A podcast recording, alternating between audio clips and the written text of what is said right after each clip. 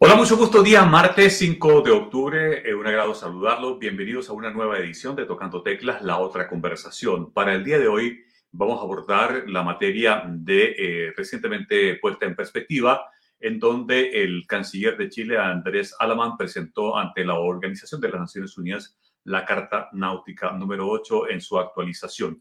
Para tal efecto, hemos invitado al día de hoy al destacado eh, investigador de Atenalaf y de la Universidad Autónoma desde la ciudad de Punta Arenas, don Jorge Guzmán. Un gusto saludarte, Jorge, y muchas gracias por estar eh, aquí en Tocando Teclas. Un abrazo. ¿Qué tal, Eduardo? Encantado de saludarte nuevamente a disposición de ustedes para conversar de un tema que ya nos es bastante familiar, eh, un tema que no es nuevo, pero que, pero que de a poco se ha ido eh, posicionando, yo creo, en la percepción de la opinión pública como un tema eh, delicado, complicado, complejo, al que hay que dedicarle atención. Así es que encantado de, intercambiar ideas y, conversar para ver Por cierto, para, para, para, entender. Y justamente estamos transmitiendo, saludamos a todos los auditores de Radio Continente de La Serena, saludamos por supuesto a todos los auditores de Radio Paola en Illapel y Salamanca, les agradecemos a estas dos radioemisoras del norte del país que nos permitan a través de sus ondas hercianas llegar con Tocando Tecla. Es una transmisión en vivo y en directo que hacemos a través del Twitter, del Facebook, de YouTube, de LinkedIn, de Instagram y por supuesto de la plataforma poderyliderazgo.cl. Esa es la magnitud de eh, nuestra cobertura, Jorge. Eh, el canciller Andrés Alamán eh, hizo el acto protocolario de la presentación ante Naciones Unidas de la Carta Náutica número 8. ¿Es una actualización? ¿Cómo la denominamos exactamente? ¿O es una presentación nada más de esta Carta Náutica ante Naciones Unidas? ¿Y cuál es la importancia de haberla llevado ante el organismo internacional, Jorge?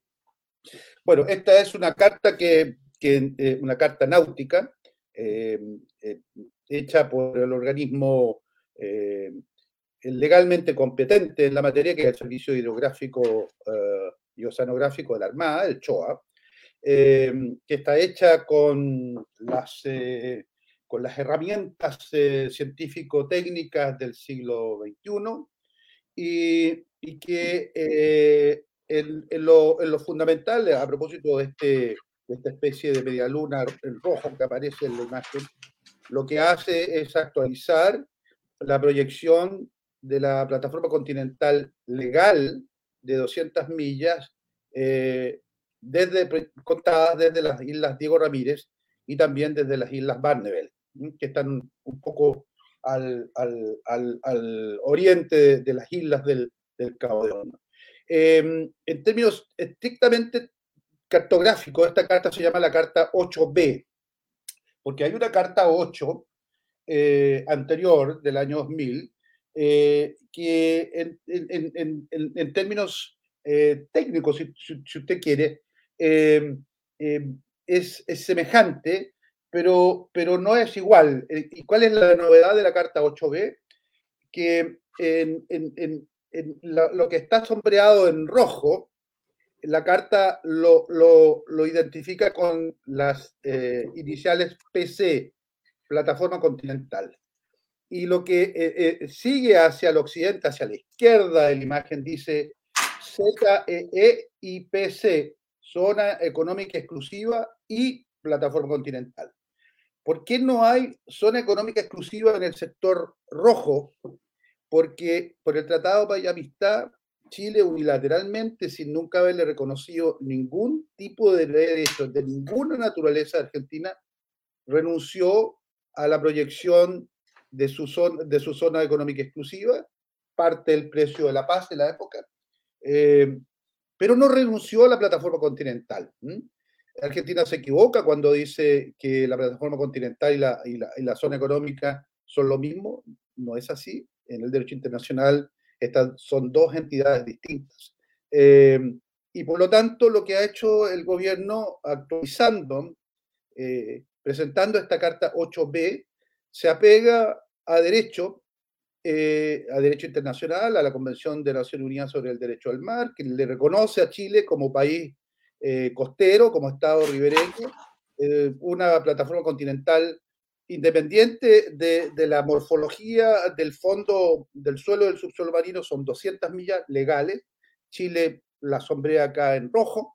Eh, Argentina dice que no, que Chile tiene que mantenerse al, al occidente, al oeste del meridiano del Cabo de Horno, eh, que el Tratado de Paz y Amistad así lo establece. No es así. Le reitero, el Tratado de Paz y Amistad dice que Chile unilateralmente renuncia a su zona económica, a la columna de agua, si usted quiere, al mar, al agua, pero no renuncia al suelo y al subsuelo, es decir, al fondo del mar. Y como no ha renunciado, entonces lo que ha hecho el presidente de la República es simplemente disponer que esta carta que ya existía se actualizara. Y lo que ha hecho el ministro eh, de Relaciones Exteriores, el ministro Alamán, es cumplir con el, con, el, em, con el protocolo de entregar una copia de esta carta a las autoridades de la, de la Convención de, Naciones Unidas eh, sobre el Derecho al Mar para precisar, eh, si usted quiere, lo que abunda no sobra en este caso, eh, la proyección de las 200 millas de, de, las islas australes de Chile. Esto antes no se había hecho porque no se consideraba ni necesario Em, porque volviendo nuevamente al, al, Tratado de Amistad, el Tratado de Amistad, que zanjó en principio eh, definitivamente la cuestión austral con Argentina, estableció en un artículo 14, para los que lo quieran revisar, que mm, el área, materia de la, de la delimitación marítima, el famoso martillo, desde la boca oriental del estrecho, del canal Beagle, perdón, hasta un punto que se llama el punto F al sur del, del Cabo de Hornos, eh, ese era el confín definitivo eh, de la frontera chilena-argentina. Pero el año 2009, como ya sabemos, Argentina hizo una presentación de plataforma continental extendida, es decir, de más allá de las 200 millas, también conforme al derecho internacional del mar, en la cual extendió de manera unilateral e inconsulta la frontera con Chile más allá del punto F. Entonces, si Argentina lo hizo, porque considera que ese no es el último confín, no es definitivo, que aquí el Tratado de Amistad del año 84 acepta interpretaciones y en consecuencia Argentina reclama una media luna de territorio submarino más allá de lo que pactamos en el año 84, si Argentina lo hace, ¿por qué Chile no lo puede hacer? Entonces Argentina, otra vez dice, no, es que Chile renunció. No, Chile no, nunca ha renunciado a su plataforma continental, en ninguna circunstancia. no se puede renunciar, es irrenunciable. Em, y, eso, y en esa circunstancia estamos. ¿ah? Em, yo creo que em, es importante que, que, que como sociedad nos vayamos primero que nada aclarando en este tema y nos vayamos preparando para aceptar que la relación bilateral con Argentina va a estar marcada por este asunto durante los próximos años. La relación bilateral con Argentina es importante para Chile, pero la relación con Chile también es importante para Argentina. Eh, de modo que aquí eh, hay que ser cuidadoso en eso Em, Chile no es un país que esté eh, en una situación de debilidad eh, como la que estaba a fines de la década del 70 y comienzos de los años 80 durante la crisis por, por las islas al sur del canal Beagle, cuando Argentina usó y abusó de la amenaza del uso de la fuerza. ¿verdad? Primero desconoció el laudo arbitral de cinco jueces de la Corte Internacional de Justicia. Siempre se dice el laudo de la corona británica, no. La corona británica era el, coordinador de cinco jueces, pero los que sentenciaron que las islas al sur del canal Beagle son chilenas, eran cinco jueces elegidos de común acuerdo con Argentina. Eh, Argentina desconoció eso, recuerden ustedes el famoso insanablemente nulo, eh, a pesar de que existía un compromiso formal firmado el año 71 durante el gobierno del presidente Allende, Argentina lo desconoció, nos arrastró una crisis, Alcanzó Argentina incluso el 22 de diciembre del año 78, Argentina alcanzó a invadir parte del territorio chileno, se tuvieron que devolver a su base luego de que el Papa Juan Pablo aceptara la mediación. Siguió un proceso donde Argentina siempre eh, hizo, hizo, hizo flotar en el ambiente la posibilidad de, de dejar el proceso de mediación en nada y volver a la crisis bilateral Finalmente llegamos al, tratado del año 84 bajo los auspicios de la, de la diplomacia del Vaticano, ¿ah? con la autoridad moral del Papa Juan Pablo, etc. Pensábamos que esto estaba resuelto, pero otra vez, el año 2009, utilizando una norma de derecho internacional, Argentina dice, no, no, este no es este el último confín. Y ahora estamos en presencia de un, de un, de un diferendo limítrofe, otro más, de hecho y de derecho. Eh, la posición chilena en esto es súper clara, eh, conforme al derecho internacional del mar, las mismas normas eh, utilizadas por Argentina. La diferencia está, eso sí, Libardo, es que la proyección de la plataforma continental chilena, y esto es súper importante que la gente lo tenga presente, no se detiene en esta media luna. Lo que ha hecho el gobierno chileno es simplemente decir, mira, de partida, porque per se la Convención del Mar le reconoce a los estados costeros 200 millas de plataforma continental. Per se, usted no tiene que argumentar nada, 200 millas. Pero la, plataforma continental tiene una segunda, una segunda versión, que es la plataforma continental extendida más allá de las 200 millas, lo mismo que hizo Argentina para reclamar, por ejemplo, la isla Falkland, la Georgia e incluso parte de la Antártica. Em, esa misma normativa está disponible para Chile. Pero la diferencia está, Libardo, es que la geografía parece que le da la razón a Chile. Y la posibilidad de que eh, Chile al final termine utilizando el derecho y la ciencia con una plataforma continental muchísimo más, más extensa de lo que hasta ahora nosotros nos imaginamos. Esto es algo que desde Magallanes, desde, desde, desde una región, ya que nos están escuchando gente de la, de, las regiones.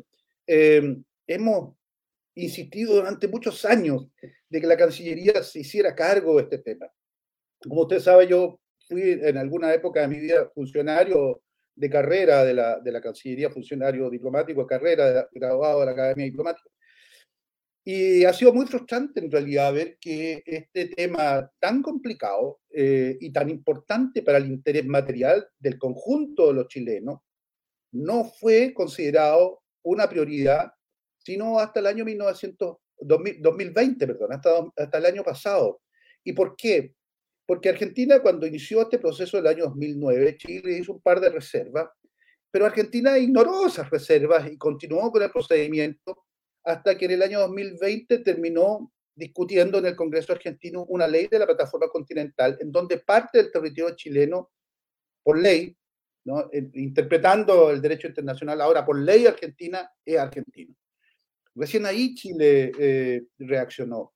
Eh, desde el año 2008 existe una comisión de la plataforma continental que, la coordina la Dirección de Frontera y Límites de la Cancillería, pero esa comisión no consideró que este tema, con lo dramático que es, con lo obviamente complejo y, prioritario que es, no, lo, puso al lado y se dedicó durante mucho tiempo a dedicarle eh, atención a la plataforma continental de Rapa Nui, que es muy importante, por supuesto, y ahí se ha hecho un trabajo que hay que reconocer eh, como muy, muy, muy, muy, muy positivo para el interés chileno. Pero evidentemente que no era la prioridad. Entonces, Chile se ha demorado en esto y ese es un argumento que Argentina va a usar y va a usar. ¿ah? Porque Chile con su tecnicismo jurídico típico dice, no, fíjese que acuérdense que Interalia, el artículo 77 de la Convención del Mar, dice que la, plataforma continental yo no necesito declararla. Eso no le importa, no le importa a Argentina. Argentina es un país que tiene una política, con, una política exterior, eh, Libardo, con un fuerte componente geopolítico geoestratégico, y la verdad es que nuestra política exterior es esencialmente juridicista, tecnicista. Y la verdad es que no, no, nos hemos hecho cargo del tema.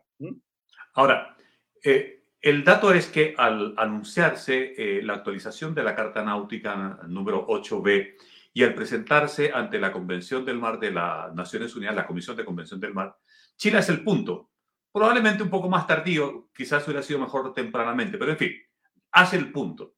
Y desde este, de, hacer el punto, uno imagina y supongo eh, que quizás la eh, Argentina ve que ahora Chile se mueve, es decir, esta es una movida de pieza en donde a lo menos nos pone en, de lo que yo puedo apreciar, y tú me corriges si, si la apreciación no es exacta, pero a lo menos nos pone en igualdad para eh, dividir el tema de la plataforma continental, los suelos y los subsuelos y por supuesto la proyección hacia la Antártida. ¿Es justa, eh, estoy en la dirección correcta en la observación, Jorge? Absolutamente, Libardo. Eh, acá lo que, lo que hace Argentina el año 2009 es, es imponernos unilateralmente una prolongación del límite internacional a lo largo del meridiano del Cabo de Hornos. Eso significa que Argentina reitera su famoso principio bioceánico, principio atlántico o principio eh, oceánico, tiene algunos sinónimos, pero que en, lo, concreto significa que Argentina eh, eh, es un país del Atlántico, Chile es un país del Pacífico y que la división entre el Pacífico y el Atlántico ocurre en el meridiano del Cabo de Hornos. Esto no es así. Primero porque el Tratado de Amistad dice que esta zona que se delimitó se llama Mar de la Zona Austral.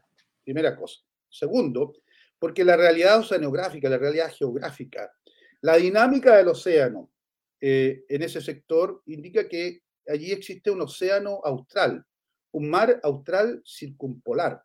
Eh, este principio oceánico, del cual Argentina abusó durante el proceso de, la mediación, ya había sido derrotado eh, en el laudo arbitral del año 77 por los cinco jueces de la Corte Internacional de Justicia, que establecieron que este es un principio que no tiene base de ninguna naturaleza, ni, ni, histórica, ni jurídica, ni geográfica, ni oceanográfica, ni nada.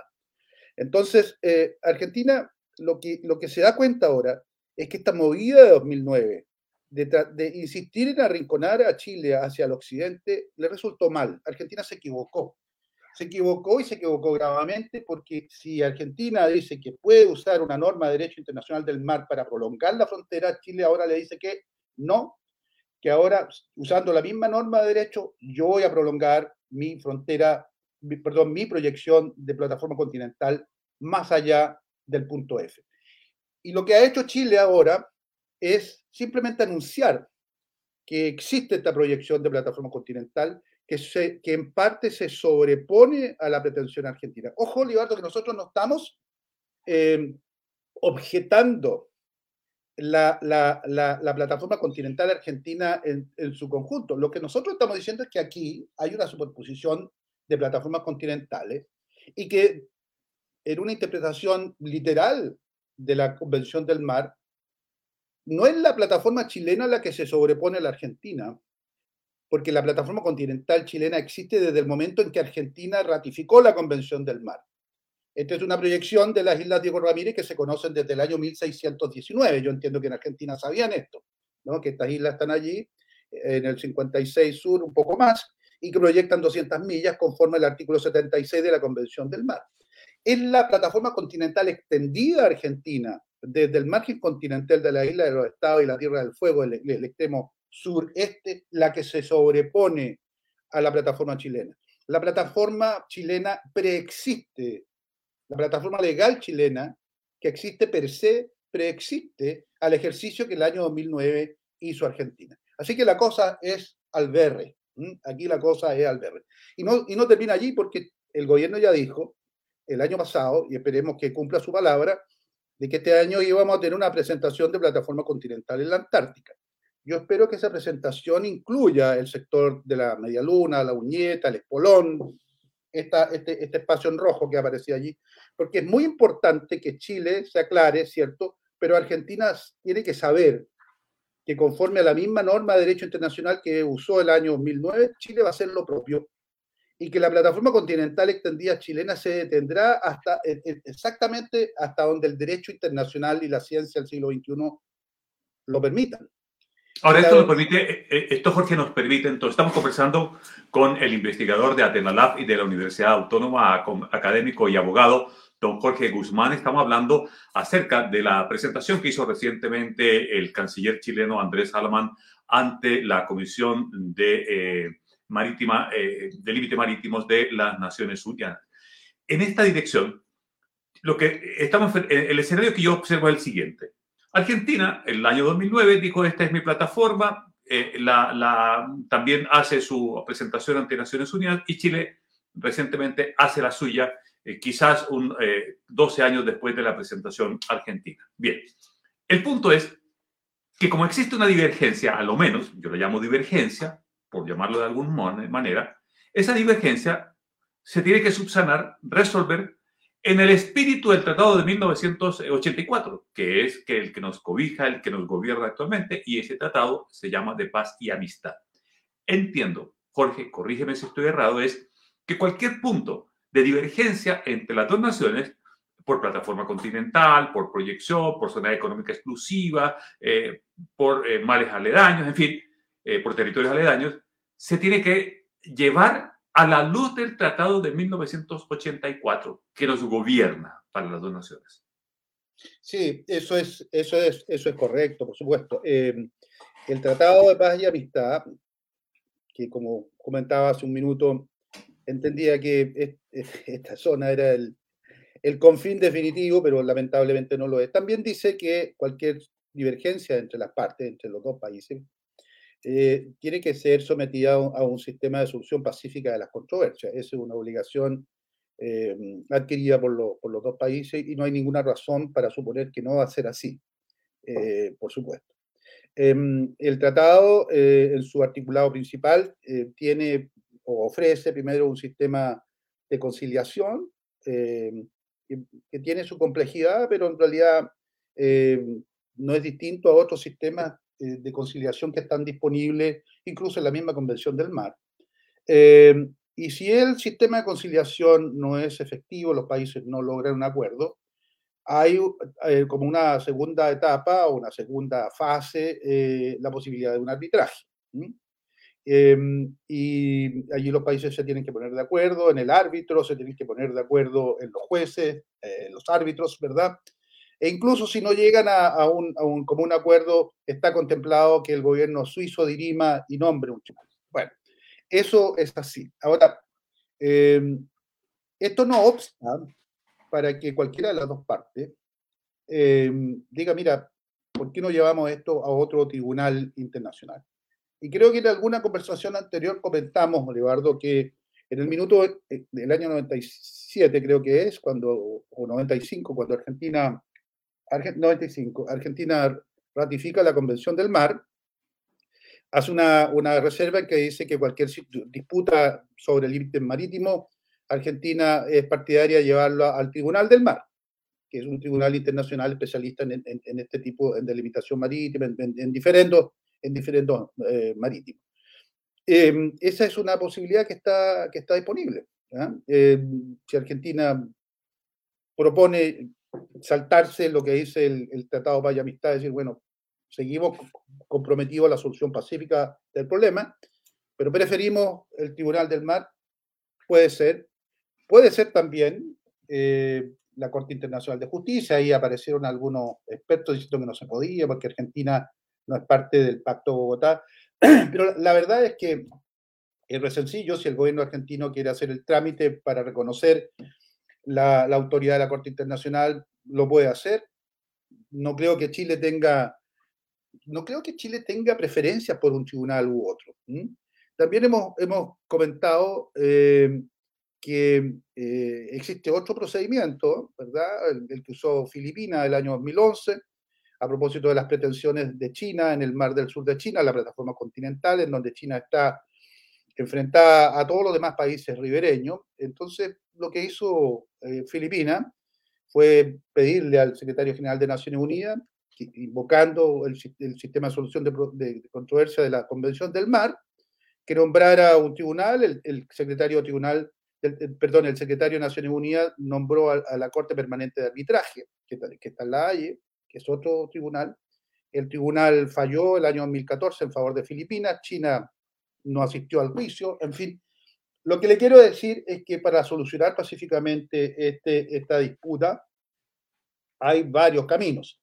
Lo, lo, importante es que lo antes posible empecemos alguno de esos caminos, porque usted ve que mañana la vicepresidenta Fernández eh, va a promover en el, en el Congreso argentino un voto de repudio al decreto chileno de la plataforma continental. No es de rechazo, ¿no? Es de repudio. Este es un poco el, nivel de, el nivel de preocupación que Argentina tiene en esto, porque a propósito de la Antártica, yo creo que Argentina se dio cuenta tarde que al haber, eh, al haber eh,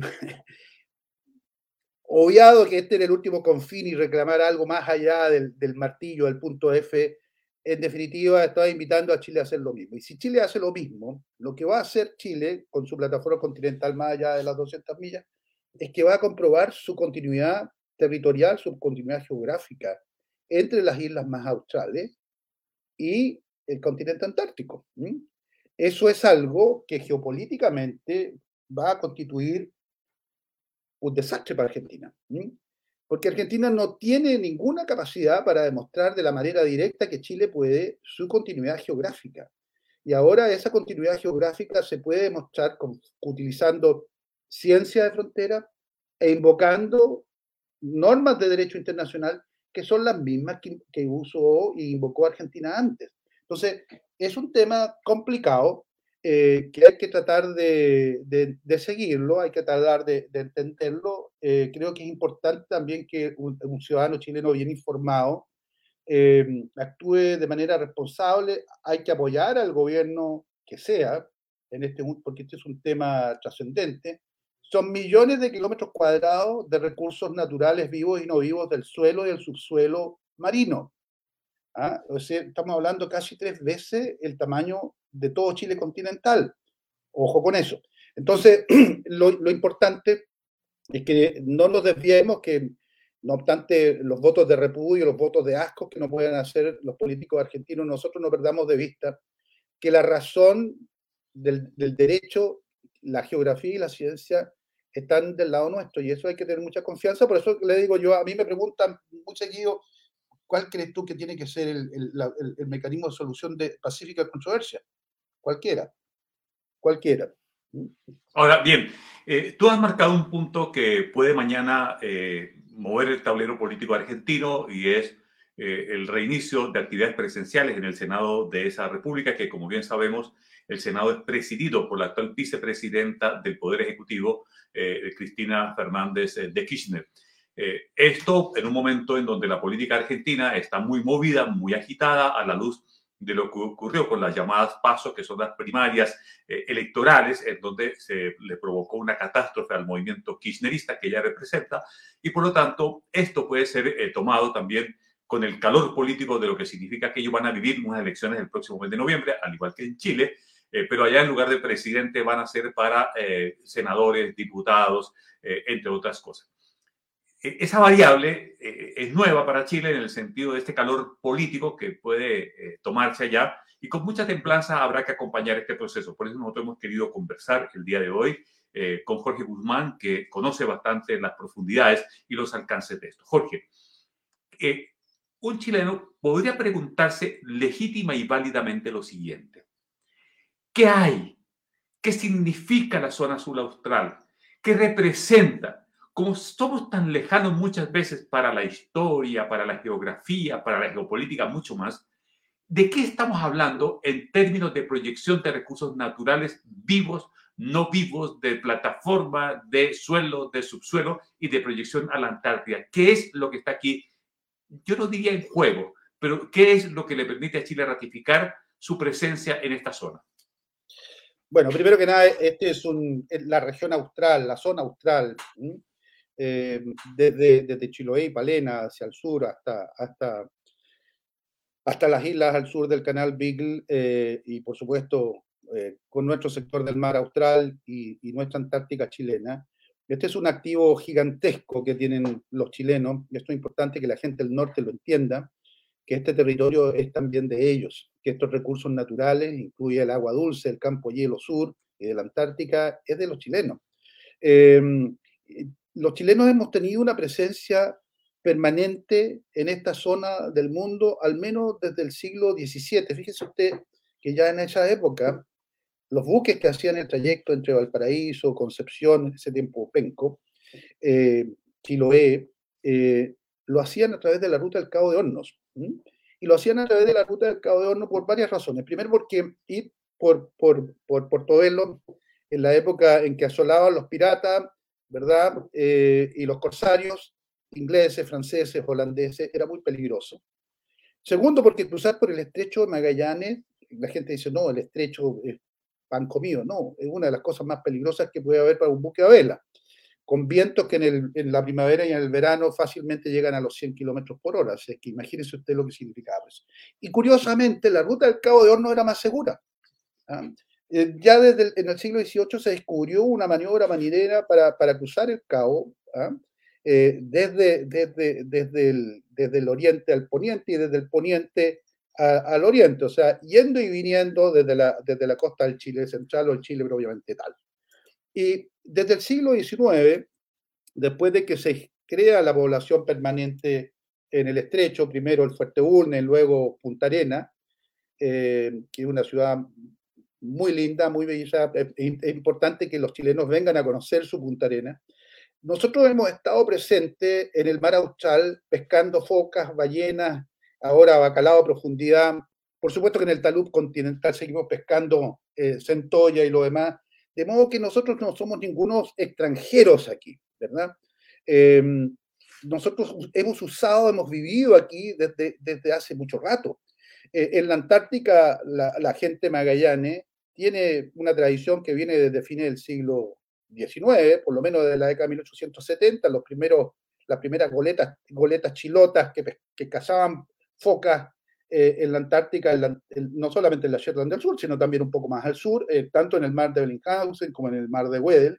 Y luego la, famosa Sociedad Ballenera de Magallanes, que es la primera empresa que se radica en la Antártica el año 1906, incluida con la señora Mina Andresen, que es la esposa del gerente de la compañía, que es la primera mujer, una, vecina de Punta Arenas, la primera mujer en la Antártica. Bueno, nosotros llevamos mucho rato en la Antártica eh, llevamos mucho rato yendo y viniendo desde la Antártica, desde Magallanes, desde el Estrecho, desde Punta Arena.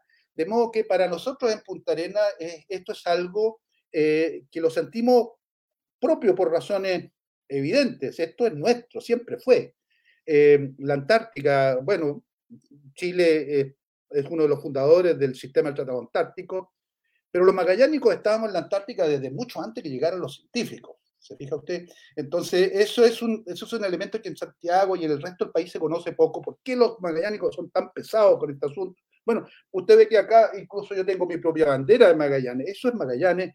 Em, y la verdad es que por esta, por esta misma razón, porque nosotros sentimos que este territorio nos pertenece desde hace mucho tiempo, incluso desde antes que existiera Argentina, eh, es que hemos insistido que el tema de la plataforma continental era un tema importante. Eh, fíjese usted que el año 2016, cuando Argentina celebró lo que según el gobierno del presidente Macri era la, validación de los límites definitivos de Argentina con la humanidad, o sea, Argentina otra vez no limita con Chile, limita con la humanidad, nosotros somos nadie al lado de. Bueno, acá en Magallanes nosotros hicimos bastante ruido. El Consejo Regional hizo una conferencia eh, eh, se invitó a la gente de la Cancillería a venir. No pasó nada hasta que el, Congreso argentino tenía casi listo una ley de la plataforma continental en que nos ha amputado un pedacito que no deja de ser. Entonces, para nosotros en Magallanes eh, es importante que el resto de los chilenos entiendan que este es un tremendo activo que tiene el futuro de Chile. Este es un territorio riquísimo que va a ser eh, eh, estratégicamente importante para nuestros nietos y nuestros bisnietos. Esto es territorio, estos son recursos, estas cosas se tocan con los dedos. Esto no es política abstracta, ¿verdad? Estos son recursos que son de los chilenos, porque nosotros somos los que llegamos aquí primero. Incluso, fíjese usted, ahora estamos preparando un libro con la Universidad Autónoma, en donde uno los ah, artículos lo prepara un, un grupo de distinguidos arqueólogos nuestros, en que vamos a documentar la presencia de los pueblos originarios chilenos en la isla al sur del Canal Miguel. Esa gente, por supuesto, son ciudadanos chilenos. Entonces, desde ese punto de vista, fíjese usted, Eduardo, nosotros hemos habitado estas islas australes que Argentina ha pretendido durante mucho rato, por miles de años. ¿Eh? Se fija, eh, eh, es así de, es así de contundente el, el, alegato nuestro. Y yo espero que el gobierno central se, se, se, enriquezca con lo que nosotros estamos tratando de, proponer, eh, que no nos considere como una piedra en el zapato, eh, que entienda que la gente de Magallanes tiene el legítimo derecho a preocuparse por su territorio y que la verdad es que ahora que el presidente Piñera dispuso que, este, que esta carta 8B se hiciera y, y, continuara el trámite, nosotros tenemos mucha esperanza de que esto va a resultar bien. Sabemos que con Argentina se nos vienen años complicados, a propósito de lo que usted dice, del resultado de las últimas elecciones, una derrota muy grave para la señora Fernández, para el gobierno, pero fundamentalmente para ella, que incluso perdió en su provincia de Santa Cruz. Bueno, y, no hay ninguna novedad en esto de que ella esté tratando de proponer un, voto de repudio, repudio al decreto chileno, porque en realidad ella tiene dos punch ball favoritos, uno Macri y dos Chile. Nosotros no nos podemos eh, engañar pensando que la señora Fernández o su marido, que ya murió, eh, dejó, dejó la escena, como dicen en Argentina, eh, nunca han querido a Chile. Se fija, cuando, cuando Kirchner era, era gobernador de Santa Cruz, nunca quiso asistir a, las reuniones de los comités de fronteras con Chile, ¿verdad? fue uno de los promotores, y la señora Fernández también, de estos mapas argentinos que marcan el campo de hielo sur como parte de Argentina. Aunque no haya un acuerdo, ellos lo dan por hecho que es argentino. Entonces, no hay que engañarse en esto. Creo que el peligro es, eh, a propósito de lo que usted dice, Ribardo, es, es, existe, de que a propósito de la situación eh, muy precaria que tiene el partido de la señora o la facción de la señora Fernández, pero además la situación eh, económica y social argentina, interna argentina, y también la situación financiera internacional que Argentina tiene, porque Argentina va a tener problemas para llegar otra vez a algún tipo de arreglo con sus acreedores. Yo creo que la situación en Argentina no va a mejorar y en una situación de esa naturaleza, echarle la culpa a Chile es barato, ¿se fija? Y es muy probable que eh, e, ese sector del peronismo, como lo hizo muchos, muchas veces antes, lo vuelva a hacer. Entonces tenemos que estar preparados. Yo creo que la, la, posición nuestra es sólida, es clara, es evidente. Por eso le reitero, señor, ¿y cuál es el sistema de solución que, que Argentina? Cualquiera. Hay varios, hay varios. Ahora, si uno coloca las cartas sobre la mesa en, en la relación Chile-Argentina, uno desearía que la relación fuera fluida, eh, que la relación fuera alta, normal, pero tenemos tres puntos que todavía no se han zanjado en términos definitivos. El primer punto es la demarcación que nos hace falta en campos de hielo o hielos continentales, como los argentinos llaman, eh, a los 230 kilómetros que nos hace falta allí una demarcación. Punto. Nos hace falta resolver esto que estamos conversando y es cuál va a ser el límite entre la plataforma continental argentina y la plataforma continental chilena. Y luego viene un tema que a mi entender va a ser tan grande, que es la Antártica. Y a propósito de la Antártica, ayer, 4 eh, de octubre, eh, se eh, celebró el 4 de octubre del año de 1991 en Madrid la conferencia que dio paso y aprobó el Tratado Antártico. Han pasado 30 años y aquí en Chile no ha habido ni una referencia, Jorge. casi desolador, no nos ocupamos de los medios, en, nada, de a lo menos decir, miren, 30 años del Tratado Antártico, más que del pasado, o de conmemorarlo, de rememorarlo, es el futuro, porque uno siempre se tiene que colocar en el futuro. Bien, eh, tenemos temas ahí pendientes, ¿no? La explotación de los recursos naturales, el krill, que es uno de los que más se, se, se está explotando, eh, el área, la contaminación, el cambio climático también está afectando a la Antártica, también tenemos que colocar allí en nuestra atención y, por supuesto, las líneas de futuro. Entonces, tomo estos tres ejes para llegar a la conmemoración de los 30 años del Tratado Antártico y digo, bueno, son temas... De la, renovación del tratado. De la renovación del tratado, que uno dice, bueno, con esta renovación del tratado eh, deberíamos andar con de la mano con los argentinos. No va a ser así.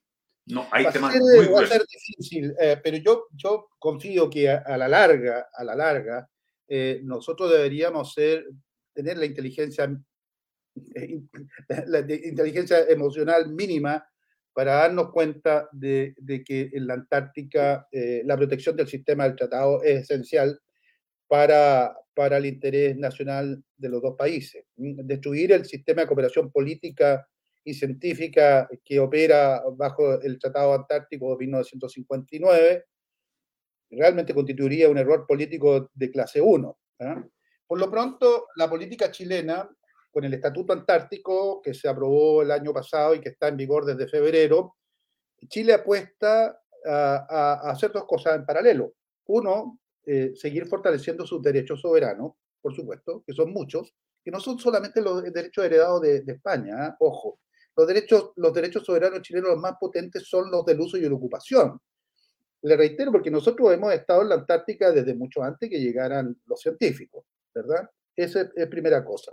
Eh, en segundo lugar, yo creo que la, Antártica, eh, como, está, como está pensada como un ámbito desnuclearizado, desmilitarizado, eh, en donde se privilegia la investigación y la cooperación científica, es el ejemplo más exitoso en la historia de la humanidad de un sistema de, cooperación política. Es decir, realmente eh, no, no, no, veo que, que el sistema del tratado tenga que ser víctima de su éxito. Es cierto que hay nuevos eh, jugadores antárticos como China que apuestan fuertemente al uso de los recursos. A nosotros yo creo que no nos conviene eso. Eh, yo creo que Chile es un país no solamente comprometido con el funcionamiento del sistema del Tratado Antártico, que funciona y ha funcionado durante más de 60 años, eh, sino que con todo lo que tiene que ver, Elibardo, con la conservación del medio ambiente polar, marino y terrestre, que es un tema importante para los chilenos a los, chilenos nos importa la conservación del medio ambiente. Hay algunos que entienden más, otros que entienden menos, algunos casi instintivamente entienden que conservar el mar austral, el mar antártico, es importante para todos por su rol eh, como parte del, sistema de circulación del mar y la atmósfera, el cambio ambiental, eh, con, todas sus, con todas sus eh, variedades, en fin, etcétera. En fin, hay un montón de razones de fondo para pensar de que la Antártica debería seguir siendo protegida. Eh, y para, para, que Chile sea eh, eficaz eh, en, contribuir a que el sistema del tratado siga funcionando, es que nosotros tenemos que ser un jugador de este póker con cartas muy buenas. Nosotros tenemos que ser capaces de tener no solamente la voluntad política, sino la, la, la capacidad de persuasión para lograr de que el sistema se mantenga. Para la economía de Magallanes, la Antártica es importante porque nosotros aspiramos a ser un jugador fundamental en la logística, ¿verdad? Tanto de las operaciones turísticas como de las operaciones científicas. Eh, pero es más que eso, porque le reitero, para, para los magallánicos la Antártica es parte de, la región, por decirlo de alguna manera. ¿no? Siempre, hablamos de la región. ¿No? Cuando usted viene a Punta Arenas, van a Tales, en la región es Magallanes. Em, y, y, eso está muy, muy, es muy telúrico, es, muy, parte de, esta sociedad, que le reitero, es, eh, ocupa un espacio de nuestro Chile que es riquísimo, pero que es de todos los chilenos. Y eso es, importante que la gente se convenza de que, eh, el hielo del campo hielo es, suyo, que, las ballenas del estrecho son de ellos, que, el, krill que lo están depredando, no, no hay, que, hay que, impedir eso, ¿verdad? Em, para eso hay que prepararse, para eso también hay que seguir fortaleciendo a los organismos del Estado que son los que hacen la vega. ¿ah? Eh, en el caso de la conservación del medio ambiente marino, hay mucha gente que no le gustan los militares, qué sé yo, en fin. Eh, pero en realidad los que hacen la conservación, la que hacen la inspección son la Marina y la FACH. La Marina y la FACH son los que tienen los buques, los aviones con radar y todo lo demás para saber dónde están los buques que se están robando el pescado, los que se están robando el krill, ¿verdad? En el invierno, para que en el verano, cuando los, los pingüinos, las colonias de pingüinos tengan que anidar, ¿verdad? No se mueran de hambre, ¿verdad? Pero si no hay krill, entonces no hay, no hay pollo de pingüino. Y para que haya krill hay que vigilar el mar y el mar lo vigila la marina lo vigila la FACH. ¿no? Hay que ser bien concreto en esto, hay que ser, si uno realmente está interesado en que esto siga siendo parte de Chile y que esté conservado conforme a un, a un ideal superior, bueno, hay que ser pragmático en esto, ¿se fija?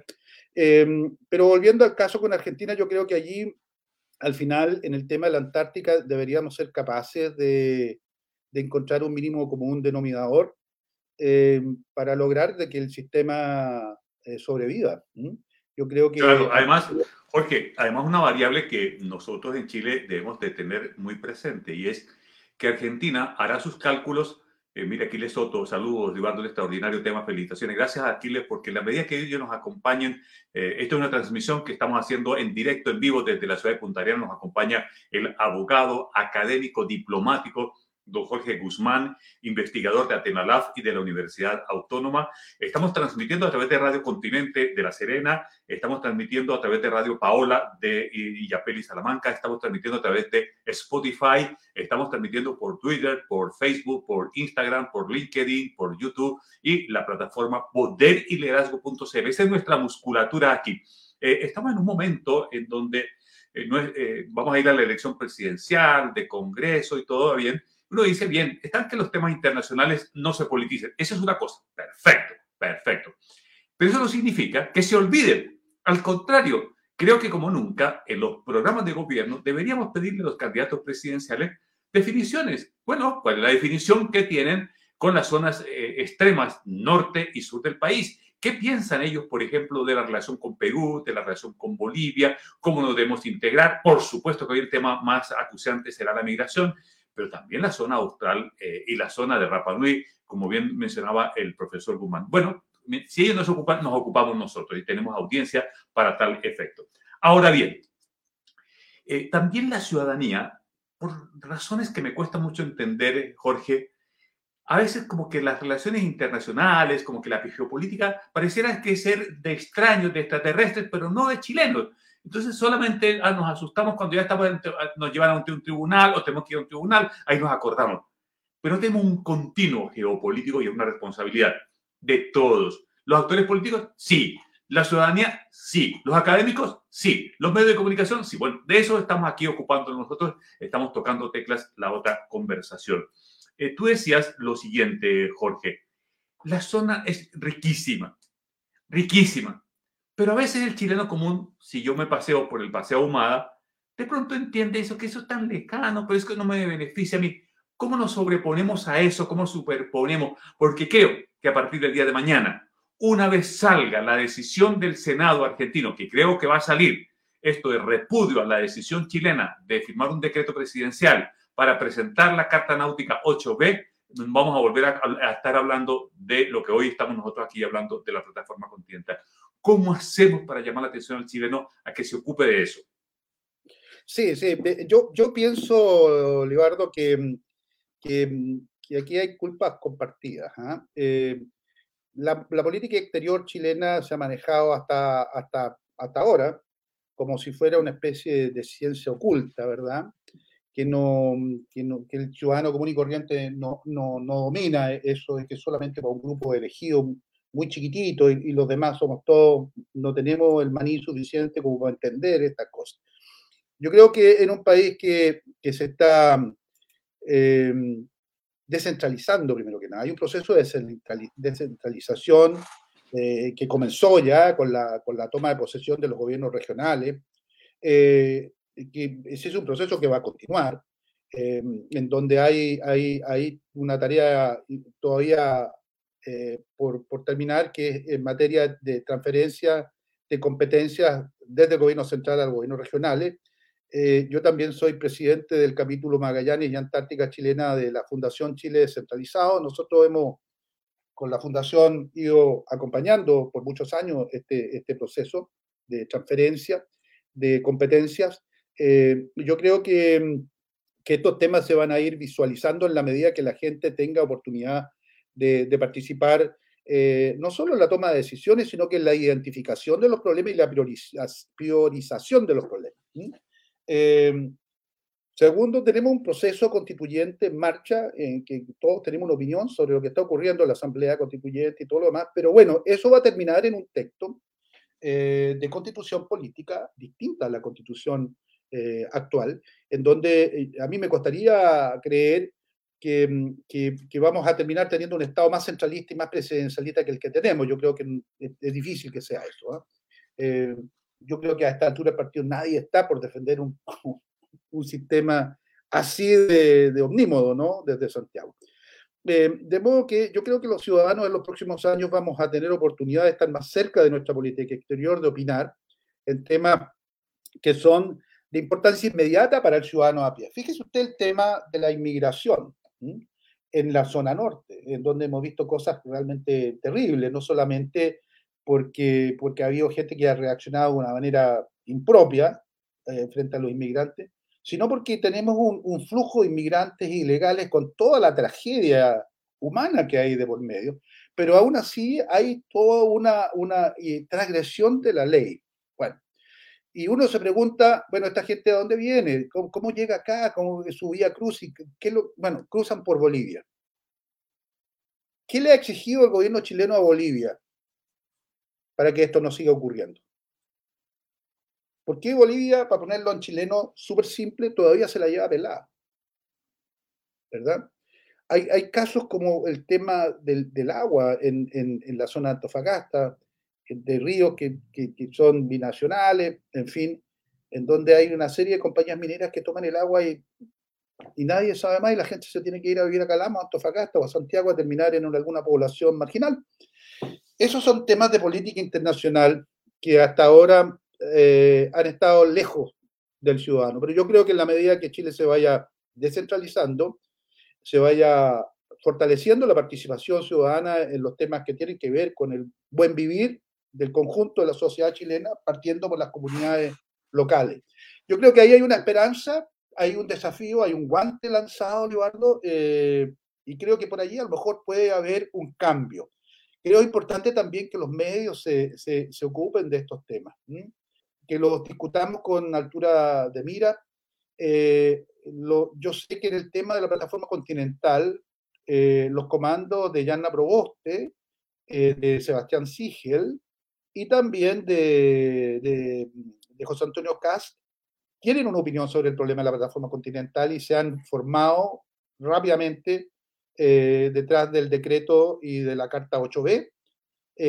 no sabemos nada del Frente Amplio, eh, no sé si se habrán enterado de que este tema existe.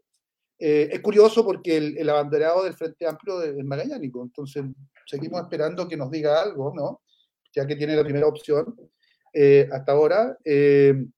bueno, sería interesante saber qué piensa sobre esto. Yo creo que con eso la gente se va a ir terminando de interesar es bueno que los niños se pregunten qué es el mar austral, por qué, tan, por qué tanta huya en esto. Bueno, porque es un lugar riquísimo, porque ahí está el pescado, ahí está el, no sé, qué cosa en el fondo del mar que seguramente en el futuro van a ser muy importantes para, para el conjunto de, Chile.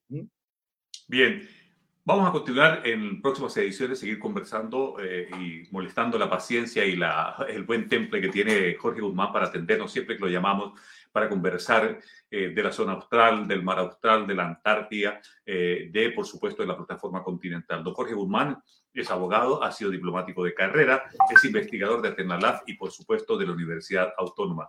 Esta ha sido una transmisión que hemos llevado a cabo a través de las redes sociales, Twitter, Facebook, YouTube, Instagram, eh, también, por supuesto, a través de eh, Facebook y a través de www.poderyliderazgo.cl y a través de las radios, Radio Continente de La Serena, que agradecemos eh, la amplificación que hace de este contenido, a Radio Paola de Illapel Salamanca, le agradecemos mucho eso, y muchísimo también estamos a través de Spotify para que el programa lo escuchen cuantas veces sea necesario, quedan las redes sociales. Sí, Jorge, me decías.